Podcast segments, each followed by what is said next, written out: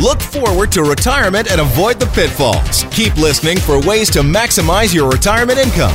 More Than Money with the Popowich Karmali Advisory Group, CIBC Wood Gundy, on News Talk 770. Lifestyle matters. It's more than money. I'm Faisal Karmali, my co-host here, Dave Popowich. How you doing, buddy? I'm terrific, Faisal. How about you? Well, it's a very interesting session today because um, we're not in the studio together. Uh, you're in Calgary. I'm in Edmonton, uh, meeting clients this week, and uh, took a little time sitting here and coming back later on this afternoon. But um, yeah, it's uh, it's going to be very interesting to have a conversation with you from two different cities. I can tell you the sentiment in Edmonton uh, is probably a little bit different than Calgary, and I'll tell you that the whole the whole feeling in in the city. Now, I came into town and there was a there was a hockey game going on. People were having a great time. I'm in the in what's called the Ice District, and they were all talking about you know how this pandemic is causing a problem, but they're all talking about, well, what's next? What's, what's next when it comes to the economy? What's next when it comes to taxation? I'm, I'm surprised to hear more and more people in Edmonton talking about taxation, not only from a, from a, uh, a federal level because of the new government, but taxation like they're hearing sales tax. We don't hear that in Calgary. We're hearing that up here in Edmonton, which is quite interesting that they're, they're bantering around the conversation that maybe there'll be a sales tax up here. I was, I was quite surprised. In fact, I almost had to go hide back in my hotel room when I heard that. Well, you know, it's interesting. We often talk about um, about Alberta and how it's different, and sometimes how we feel things differently than the rest of the country does. But it's it's interesting to know even between cities, right? Some of the concerns conversations are also different, even within the same province. So that uh, that is an interesting bit of an insight. But listen, we got to talk a little bit about. Um, well, we're going to talk a lot about taxes today. So we've got Jamie Golombek joining us. He's going to go through some of the. Uh, what he expects could be some uh, potential tax changes in the future, given the uh, the the new government or after the election, and uh, we'll also talk about some some um, planning, some t- uh, tax tip for year end to to do some planning and make sure you're taking advantage of what's available to you. Um, Faisal, the, the markets this week have been uh, have been interesting. Um, we got some inflation data this week, and of course, I would say over the past two, three, four months, concern has been growing around how persistent the inflation is going to be. And it appears that with all the supply chain issues that we're facing, you've got energy prices skyrocketing uh, there's still lots of potential stimulus to come in government spending that things are looking a little bit more persistent. You know, the US data that we got this week was a tad higher, not out of the realm of sort of the, the reasonable range, but it was certainly a tad higher than what was expected. And I think the market is now starting to expect that this is going to be with us a little bit longer than maybe what we were thinking about two, three, four months ago.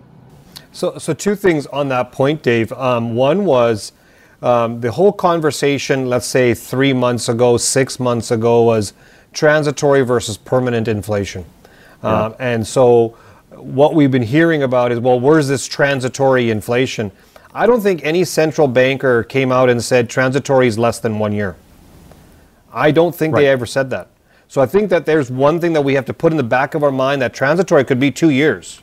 Supply chain and, and the glut that we have there, it could take two years to to sort itself out, and that will then calm down inflation. So central bankers are saying if this is a transitory piece of the inflation rate, then we don't want to raise interest rates so much that we're going to, you know, slow down the economy while we have this problem. Then when all the supply comes out, you're going to have you're going to have even possibly deflation, and that that's a that's a bigger problem to deal with when you're a central banker. So that's one part. The the second part when it comes to to the whole inflation conversation is now we're starting to see what's going to be a bit more sticky and what's more permanent. Um, yeah, we're seeing grocery stores with higher costs. Yes, that's part of the the uh, the basket of goods for for inflation.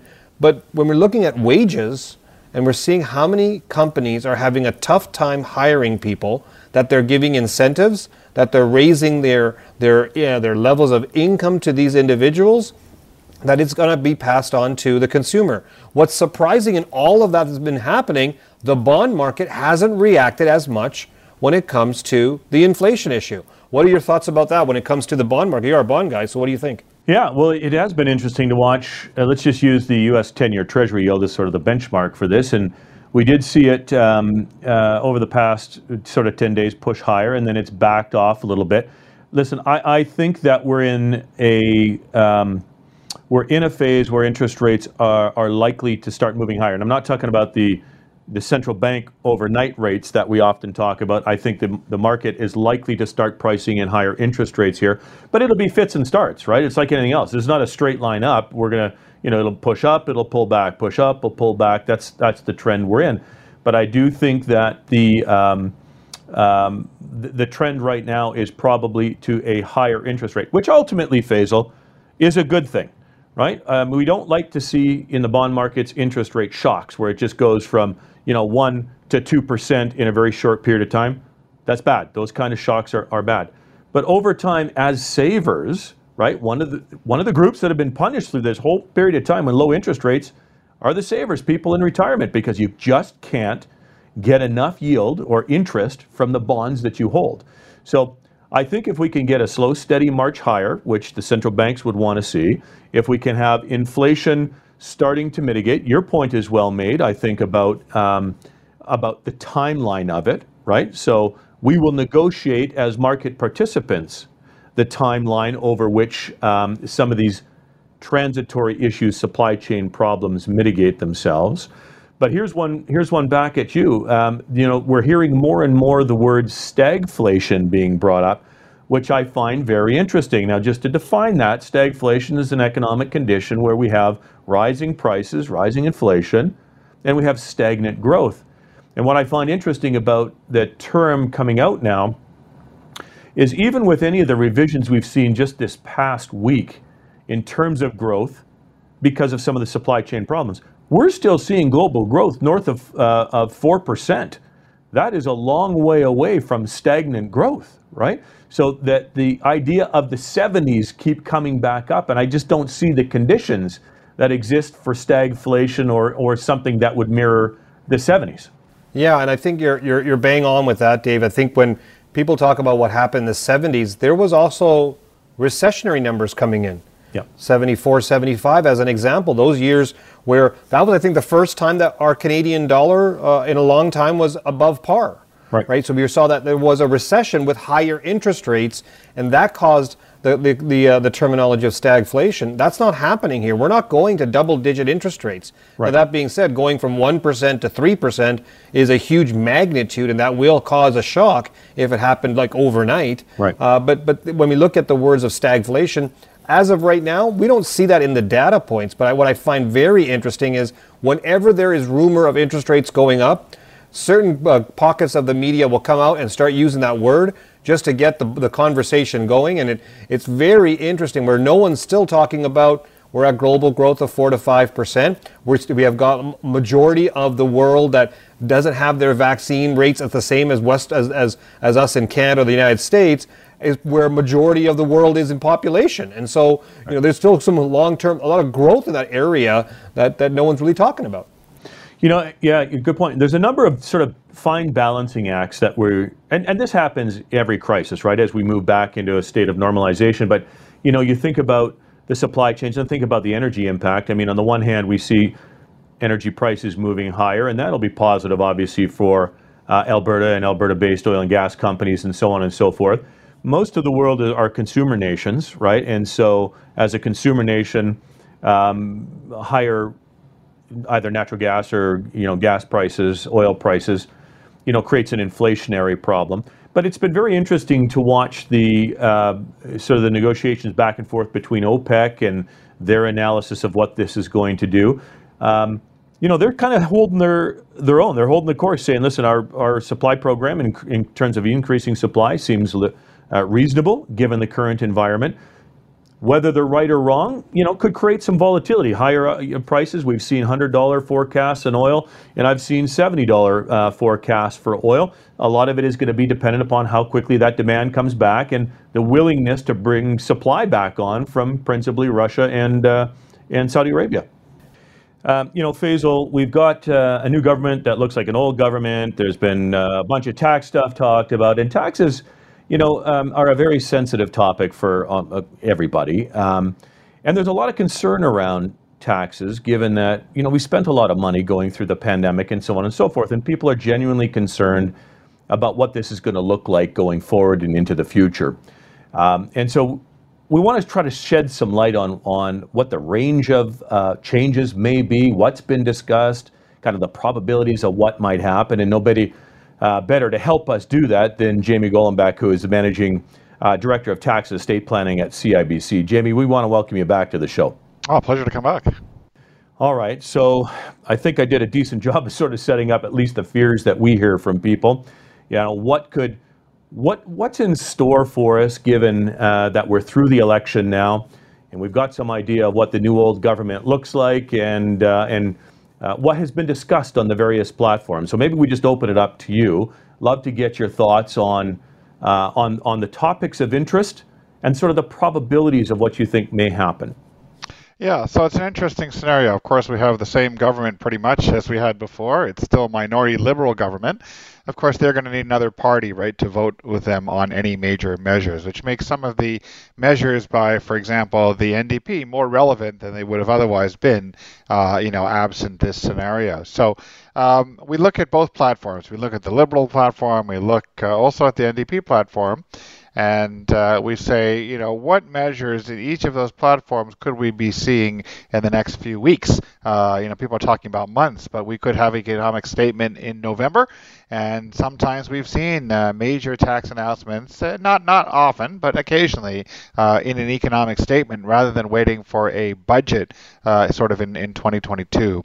So, I mean, look, the Liberals had a number of uh, interesting proposals. They had, you know, they uh, something called the First Home Tax Savings Account, which allows you to set aside forty thousand dollars from RSPs and and take it out tax free. Kind of the benefits of both the RSP and TFSA. So we might be see the introduction of that.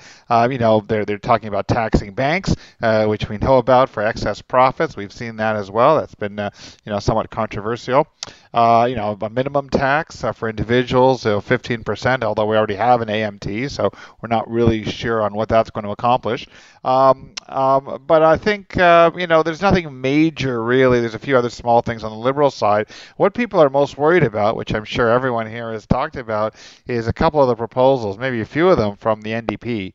Uh, the big one, of course, that we've talked about before on the program is, uh, of course, the capital gains inclusion rate, which is at 50%. Could it go up to 75%? Certainly, that's what the NDP wanted.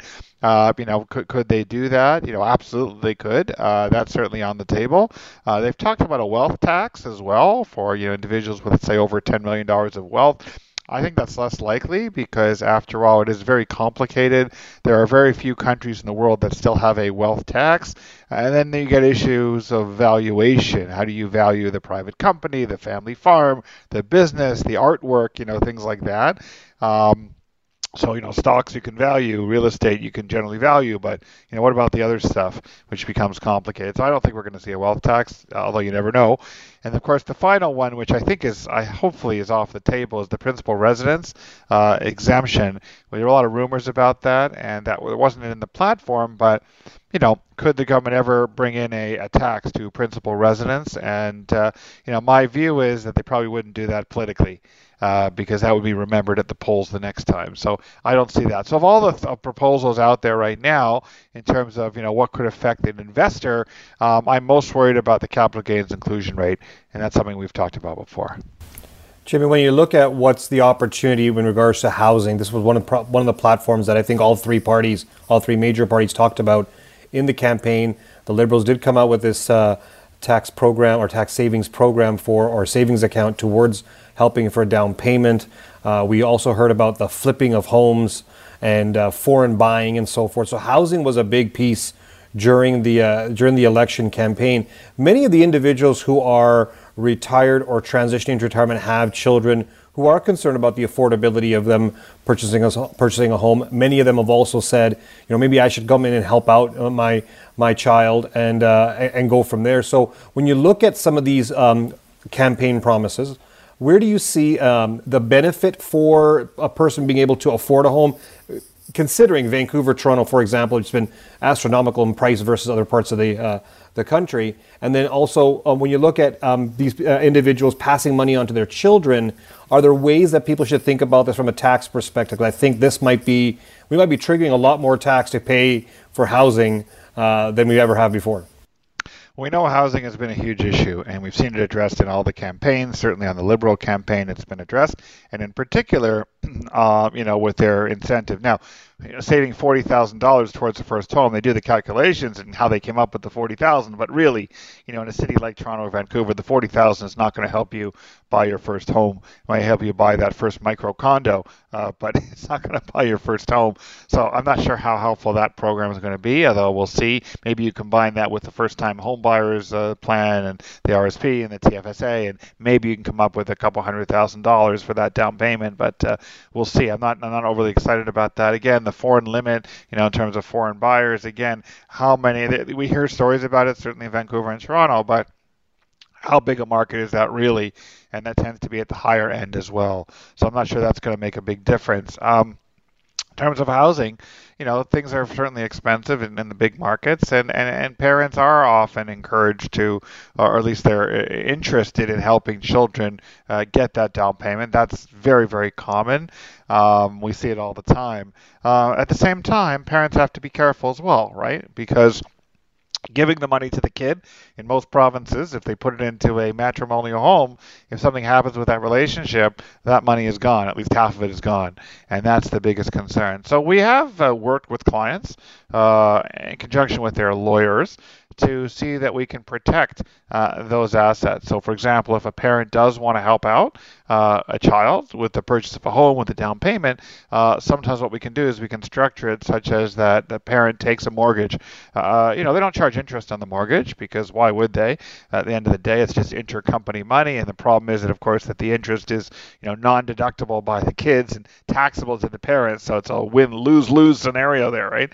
Um, but you know, do an interest-free mortgage so that if something happens to the uh, relationship later on and the parents wish, they could simply uh, collapse, call the mortgage, get the money out of the equity of the house um, before the house is sold. So that's something that can be looked at, and um, that's a strategy. But I think yes, you're absolutely right. I think that the parents helping, uh, you know, the next generation buy uh, will be something we'll see more and more of. And also, I think you know, in some cities like Toronto, for example, where I live, renting is becoming a lot more you know palatable. Uh, it depends on what you're renting and the prices, right?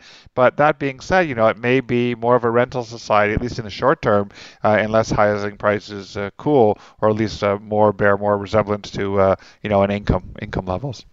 Well, we're down to about a minute left before we have to go for commercial break. Um, when we, we talk about these types of issues, Dave, there are concerns for people as they transition to retirement. There are concerns for uh, multiple reasons. One, they want to take care of themselves, make sure that they're protected.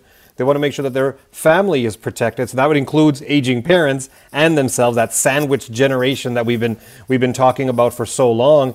And so the idea of basically protecting yourself in both areas. Now you're you're one of them. I'm one of them. They're going to be taking care of our parents and our children as as both parties age. Um, and so when you look at what our clients are talking about, we have less than a minute now. Um, what are one of the one biggest issues they see from a tax perspective when they're helping their family members? I think that uh, people are worried about how to be able to give wealth uh, to the next generation uh, on a tax effective manner, right? Whether it's gifting or doing some other types of strategies using income splitting and things like that. So that certainly is a, is a big concern. Um, we're joined by Jamie Golombek, who is the uh, Managing Director of Tax and Estate Planning at CIBC. And Jamie, you've done a terrific job in that first segment of giving us an idea of what the, uh, the new old government's going to do and some of the potential complications, given it's a minority, and that um, you know the, uh, the um, uh, NDP have some specific policies that could be uh, could be of concern.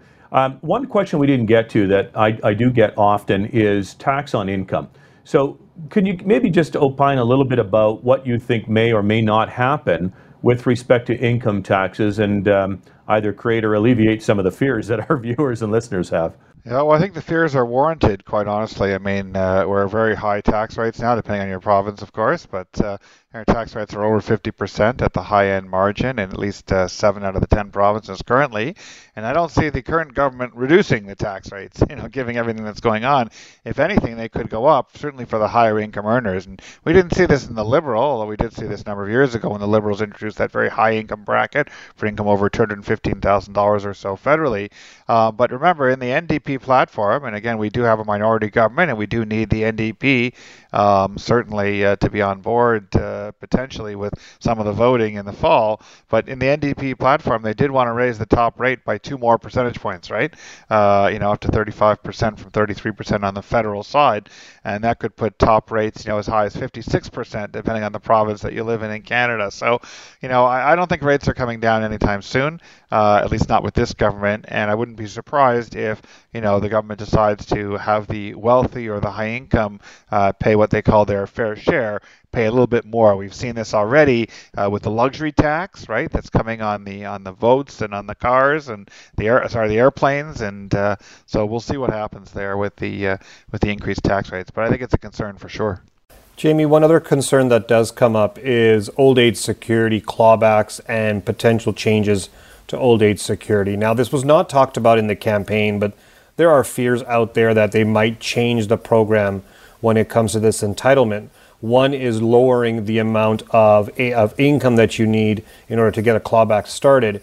Right now, it's around $79,000 or so, and then that might get dropped down. That would actually save some money for them. Uh, is that, does that go count, counterintuitive to what this government considers to be middle income earners, or do you think that's a that, that an old age security clawback range would be dropped uh, from 79,000 to something lower? Yeah, look, I think it could be dropped. I mean, we haven't seen anything on this from a policy officially, uh, from the Liberals or really from anyone else at this point. But you know, there is certainly a debate among economists uh, or whatever. What is the purpose of old age security? It's to provide security, right?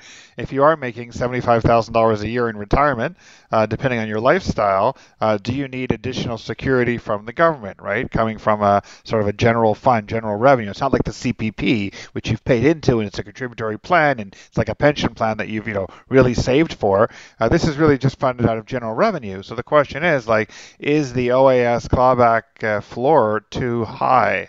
In other words, should it be brought lower? Uh, should uh, people that making you know lower amounts of income continue to enjoy this as government, or should we reserve that money for people who really need it? Uh, really lower income seniors and things like that. So, um, you know, it's an interesting debate. Uh, I think that a lot of seniors get very vocal when it comes to OAS clawback. Uh, it's actually interesting. There's uh, less than 5%. Um, less than 5% of um, uh, of seniors are subject to clawback. Yet we hear from them all the time because it's very vocal. Let's let's chat about Jamie. Let's talk a little bit about yeah, a little bit about year-end tax planning. Um, Faisal, sorry to cut you off there. Uh, I think that we're moving into the last quarter here, and um, like you often tell us every year, uh, you, you know, once we get through the end of the year, you can't do any further tax planning. So maybe give us a, a, a list of the things that you think those people or that Canadians, particularly those retiring, should be thinking about here as we move into the end of the year. Yeah, well, I mean, the most common one, of course, we want to remind anyone who's turning 71 this year that this is your final kick at the can with the RSP. So you've got to wrap up that RSP before the end of the year. You could cash it out. That would be a pretty silly thing to do because you'd have to pay tax on the full amount. Uh, most people generally, of course, take the RSP and they roll it over to a RIF where you keep all the same investments. And then every year after the year you set it up, you're required to take out a minimum amount uh, every year, starting at around 5 or 6%. And every year that goes up a little bit. You have to withdraw that. But of course, that can be withdrawn in, in kind. You don't have to actually liquidate any of your investment portfolio. So the first thing, of course, is to make sure you're on top of that now, October, November, so you're not waiting until last minute to roll that RSP over to the RIF. Um, the other thing is that, of course, if you are uh, turning 71 and you still have RSP room, you might want to make that final contribution but while you can still have an RSP, you don't have that normal 60 days that you would normally have until next year to make an RSP contribution if you turn 71 this year. So you might want to think and make, that final contribution uh, before the end of the year. That being said, if you have a younger spouse or partner, uh, you still can contribute to, of course, a spousal RSP beyond 71 if you have earned income. And let's just remind everyone that earned income we think of often as salary employees. But earned income is also anyone who's self employed, self employment business income, but it also includes rental income.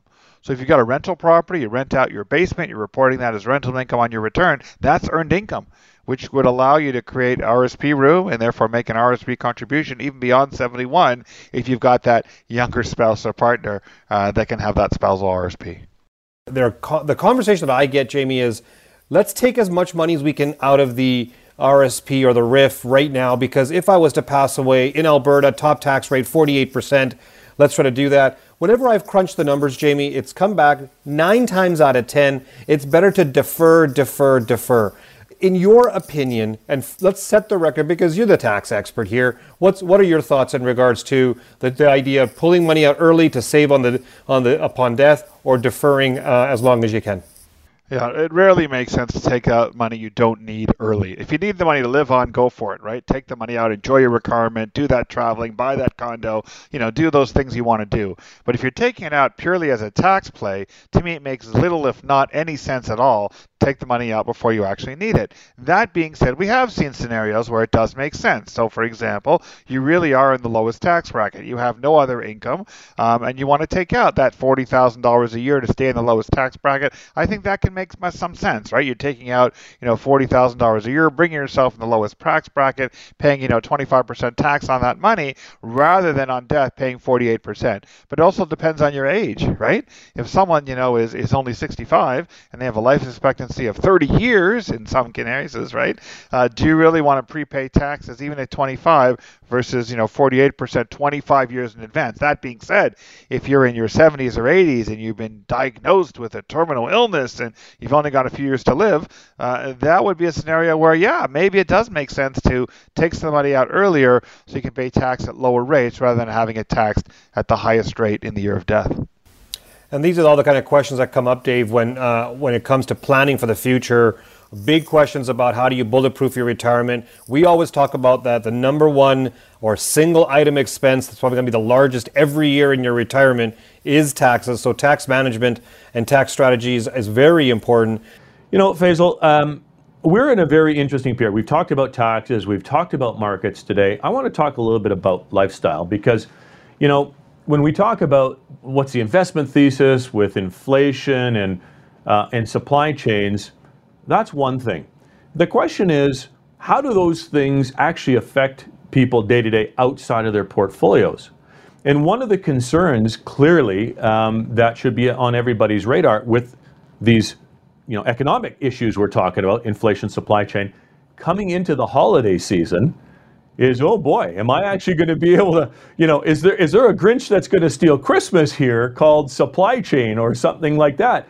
And I'm having a lot of a lot of conversations with clients about this about maybe we need to be planning a little bit earlier this year thinking about what Christmas is going to look like so that it's not a terrible experience where you're rushing around, you can't get the things that you want, and so on and so forth. There's a real impact on people's lifestyle of these, these issues we talk about every day.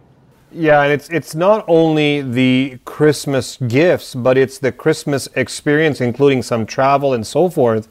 I think the the one piece that you and I have been talking about recently is let's get our list and let's buy our stuff now because by the time we get our our goods that we're looking for, um, you know, it's it's going to gonna be Christmas because there's there's such a backlog of stuff. People are, don't don't think like I do. Like I buy your Christmas gift the year before on Boxing Day. Like it's just a lot easier. Yeah, it's so much easier to do it that way. So um, yeah, get, I already have your which gift. is an empty bag. Well, that's why it's called. it's an empty bag. Come on. Yeah, well, it's something. It's a thought that counts, Dave. Right? So, so, so yeah. when you it's a thought in the bag. Yeah. so when you look at when you look at the, the issue of, of this whole supply chain, and I don't think people really understand it right. unless you're involved in it. Yes, we've seen, and, and, I've had in cases clients of ours talk to me saying, my grocery bill is up 25%. Right. Yeah, I can believe that. I can totally believe yep. that. And that's them, you know, still clipping coupons and going to different uh, locations to save money here and there. That's not just buying at one location. They're also seeing less and less goods in the grocery store. So definitely in that area of people's lifestyle, their their food at home is um, a concern. They're also seeing it on the eating out or getting food delivered to them. They're seeing the cost going up there or less choice. So that part of their experience. So if you're thinking of going out for dinner uh, during the Christmas uh, time, you might have some problems there. There might be some issues uh, with with supply chain. There might be issues with service because businesses are having a hard time having staff on board and uh, the supply of goods. It's a challenging time, so that's going to have an impact. But there's parts of, pe- of the retirement inflation rate, and I'm putting that in air quotes for a reason, is because no one really tracks um, the inflation rate for people who are in retirement because it's very unique and different. It's not the same 700 plus goods in the basket as the central bankers in Canada, United States look at. It's um, it's a, it's a bit different, and so we look at the lifestyle. Um, pandemic, people realized it was it was really cheap to stay at home.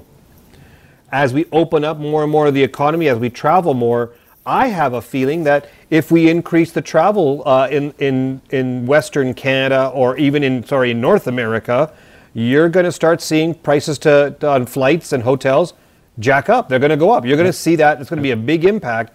So look at, uh, at at those types of issues when it comes to a lifestyle. Yeah, you know, and, and I think you you you you hit on the nail on the head. This idea of lifestyle and experience, and you know what we're talking about in our household is like we just talked about this last night actually with the kids. That the idea is to try to find uh, uh, what I said. My kids are 13 and 15, but I still expect them to write uh, letters to Santa, even they they generally know who Santa is at this point. But uh, but I said I, I want a heartfelt letter about what you would really like. But it's it's going to be one thing, so it's not going to be necessarily material. I want to hear a little bit about the experience that the family experience that you want to have, and so. I think that it's going to be it's going to be interesting. What I'm hoping that people don't do is leave it too long, because I think there will be for the goods and for the goods that you want to buy. There's going to be some problems going into this year, and so I would hate to, you know, think you, uh, you know, you're somebody special wants a gift that you can't get your hands on because you waited too long. So I think that the experience planning around Christmas this year for us is changing already, right? It is moving away from product to experience, but you've also correctly identified that if that experience means um, a special meal or something, that there could be you know inflation in that. It might be paying more for that. So what does the budget look like right? What do we want to do and how do we want to allocate that budget to have the finest experience possible? Now we're just happen to be talking about christmas given the time here but this notion of experience and achievable experience you and i have been talking about for a long time. So whether we're facing inflationary pressures in the short term or this is three years from now and there isn't inflationary pressure it's still the same thing isn't it? It's about thinking about how to use your wealth in a way that gets you the, the best experience that you can have in whatever it might be, whether it's family or travel or, or goods or whatever the case may be. So I think when, when, when clients of ours sit down with us and talk about, you know, what, what kind of lifestyle they want to have, what kind of experiences they want to have in their retirement, most people, when they first come to us, Dave, will say, I need X dollars of income, or they, we go through their lifestyle costs and we say, this is how much you roughly spend. Wh- In times like this, what I love to talk about is what I call the min and the max spending category. I'd like to show our clients, you know, if because of inflation, because you want to be, you know, uh, have different experiences, you may want to be creative and spend a bit more this year and not as much next year. Have a range set in in your in your retirement planning that you you know don't stick to the same dollars because it's not always the case. You can have a maximum amount of money you can spend per year, which will basically exhaust all of your savings at age 90, let's say. Um, or you can have a minimum amount uh, you can spend that will leave everything behind given assumed rate of return in the portfolio. But if you fall within that range, I call that freedom within boundaries. And in times like this, you know, if I got to spend an extra 10, 15, 20% more for an experience during the holidays with my family, that's I, I don't I don't want to feel like I have to go back and think about oh should I spend it should I not Right. you know Dave I've, I've seen you in, in previous years not during the pandemic but before you know when, when you spend on more than your budget quote unquote you'll reduce the next month just to stay even and that that can have an impact I've I've said you know let's stay in the ranges and so when we look at our lifestyles individually I hope that when we realize there's inflation there is experiences, there's potential tax increases that we talked about in today's show. Yep. These are all additional costs. So how does that range fit for you so you're not worried about, oh my God, uh, inflation's up 6%. That means I won't have enough money in my in my life because I'm going to use 6% as the inflation rate for the rest of my life. It's just not possible that way. So let's let's have a minimum and a maximum you can spend so you can have the freedom within the boundaries. Yeah, and, and that's uh, I think that's a really important point. I had a conversation this week with um, with a couple, and they were talking about this idea of being on a on a budget. Right, the word fixed budget really really bothered them. When we translated that idea into a plan, right, a financial plan, and there's a range of spending, and some years you spend more, and some years you spend less. The question is, are you staying on plan? Then it was really interesting to see that change take place in them. Oh yeah, okay. Now I don't feel like I'm getting an allowance like I'm a 13 year old again. Right now it's right. I've got some freedom to do what I want to do and experience the things I want to experience. But I get that there's some limitations. Right, we've got to balance this thing out over time. So plan versus budget seem to be a very, very important talking point and differentiation for them. This is why I think when, when people go through retirement, they realize how vulnerable they are uh, how vulnerable they are with regards to their financial situation because they have quite a few objectives and goals they want to achieve, and they have a fixed amount of, of assets. We use the words fixed income for retirees. I'm on a fixed income. You know, I'm on a, on a, on a set amount of income. Well, everybody with a salary is on a fixed income as well. So I don't like right. that terminology. I think we need to shift the terminology to I'm on a fixed income or uh, sorry, not fixed income. I'm on a fixed asset pool that I'd have income from, and but I have multiple goals. I have I have lifestyle goals. I have I want to take care of my kids, my parents. I want to make sure that I I can take care of myself as I age. All these different issues come up, and I'm very vulnerable in in this time. That that causes a lot of anxiety and stress which is why we go back to that. You've got a whole bunch of ranges to live within.